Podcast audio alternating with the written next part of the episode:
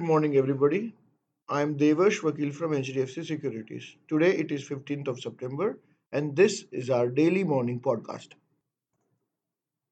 U S stocks ended slightly higher on Wednesday after swinging between gains and losses for the much of the session. In China, the central bank kept its one-year medium-term lending facility unchanged at two point seven five percent as expected. Australia's unemployment rate for the August came in at three point five percent, slightly higher than the July.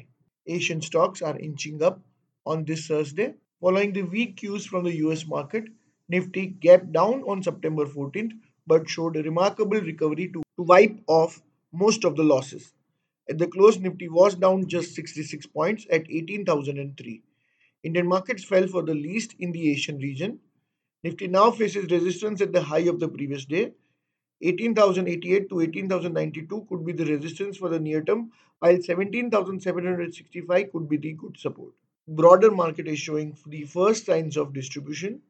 Our markets are likely to open flat to mildly higher, in line with the mostly higher Asian markets today and mildly positive U S markets on Wednesday. That's all for the day. Investment in securities is subject to market risk.